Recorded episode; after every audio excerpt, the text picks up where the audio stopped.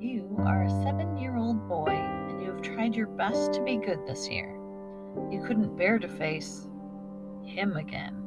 The old man, ever judging who was naughty, who was nice. And as Christmas draws ever closer, your simmering dread only grows.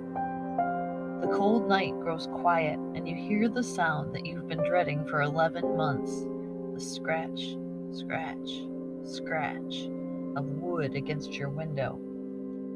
You don't even want to look, but your head turns as though you've lost control of it. Outside the window, against the inky black sky, an old man stands at the window in filthy, tattered clothes and ancient furs. He leered at you gleefully, scraping his wooden switch against the window. Then, as quiet, quickly as he appeared, he vanished. After a moment of silence, there was a knock at the door.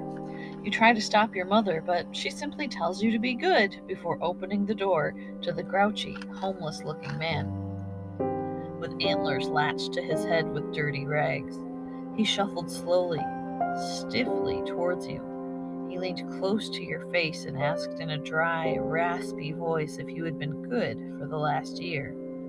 Unable to stammer out an affirmative, you just shakily nod your trembling chin. He asked you to recite a Bible verse, and you swallow a lump in your throat so big that it feels like you swallowed an egg whole. You stutter as you recall Joshua 1 9 and as you try to practice its message, be strong and courageous. You tell yourself as much as the man at your door. He seems to consider you for a moment, then scatters your favorite sweets on the floor. You freeze, your eyes dart to the birch switch in his hands, and you hold your breath as he stares at you for a moment.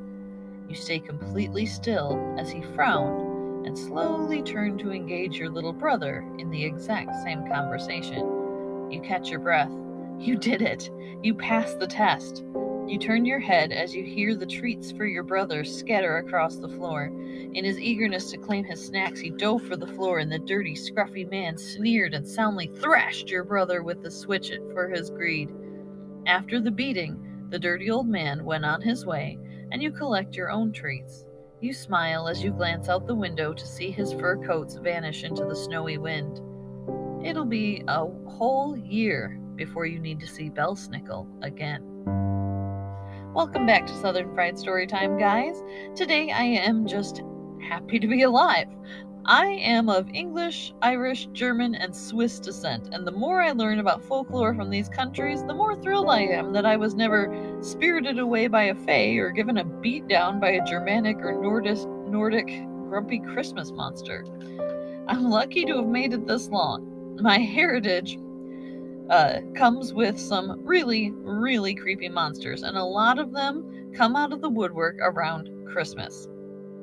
Belsnickel was originally from Germany because, of course, he was, and while he is considered one of the companions to Santa Claus, he visits children alone, usually one to two weeks before Christmas. He's celebrated in the US, mostly in the Pennsylvania area, which is where a lot of German immigrants settled. Outside of this area, most Americans are only familiar with the cheerier and more benevolent St. Nicholas or Father Christmas.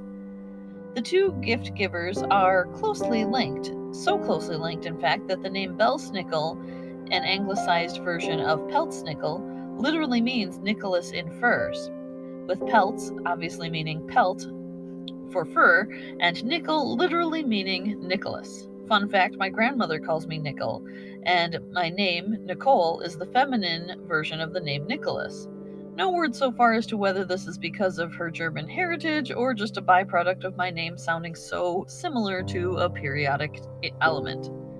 Apparently, in places where Belsnickel was part of Christmas tradition, both in America and in Germany, crowds of young men would go, quote unquote, bell snickling in a kind of reverse trick or treat situation where they would go door to door, see if kids were good, and give the kids treats instead of the opposite on Halloween. This became so popular, in fact, that local stores often sold more costumes and masks for bell snickling than they did for Halloween.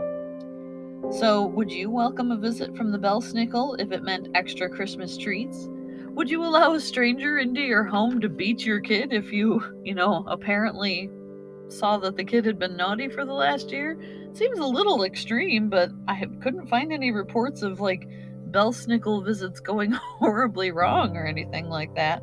So apparently it was a pretty common practice and still is practiced in the Pennsylvania area of the United States and in Germany. If you enjoyed this bit of Christmas lore as we get closer to the holiday itself, I hope you'll tune in for the rest of the season. Every Friday, I'll be posting a Christmas episode for the rest of the year. And thank you so much for tuning in today. As always, please like, subscribe, and share it with your story loving friends if you want the podcast to kind of grow in strength and popularity. And have a beautiful weekend. Again, thank you so, so much as always.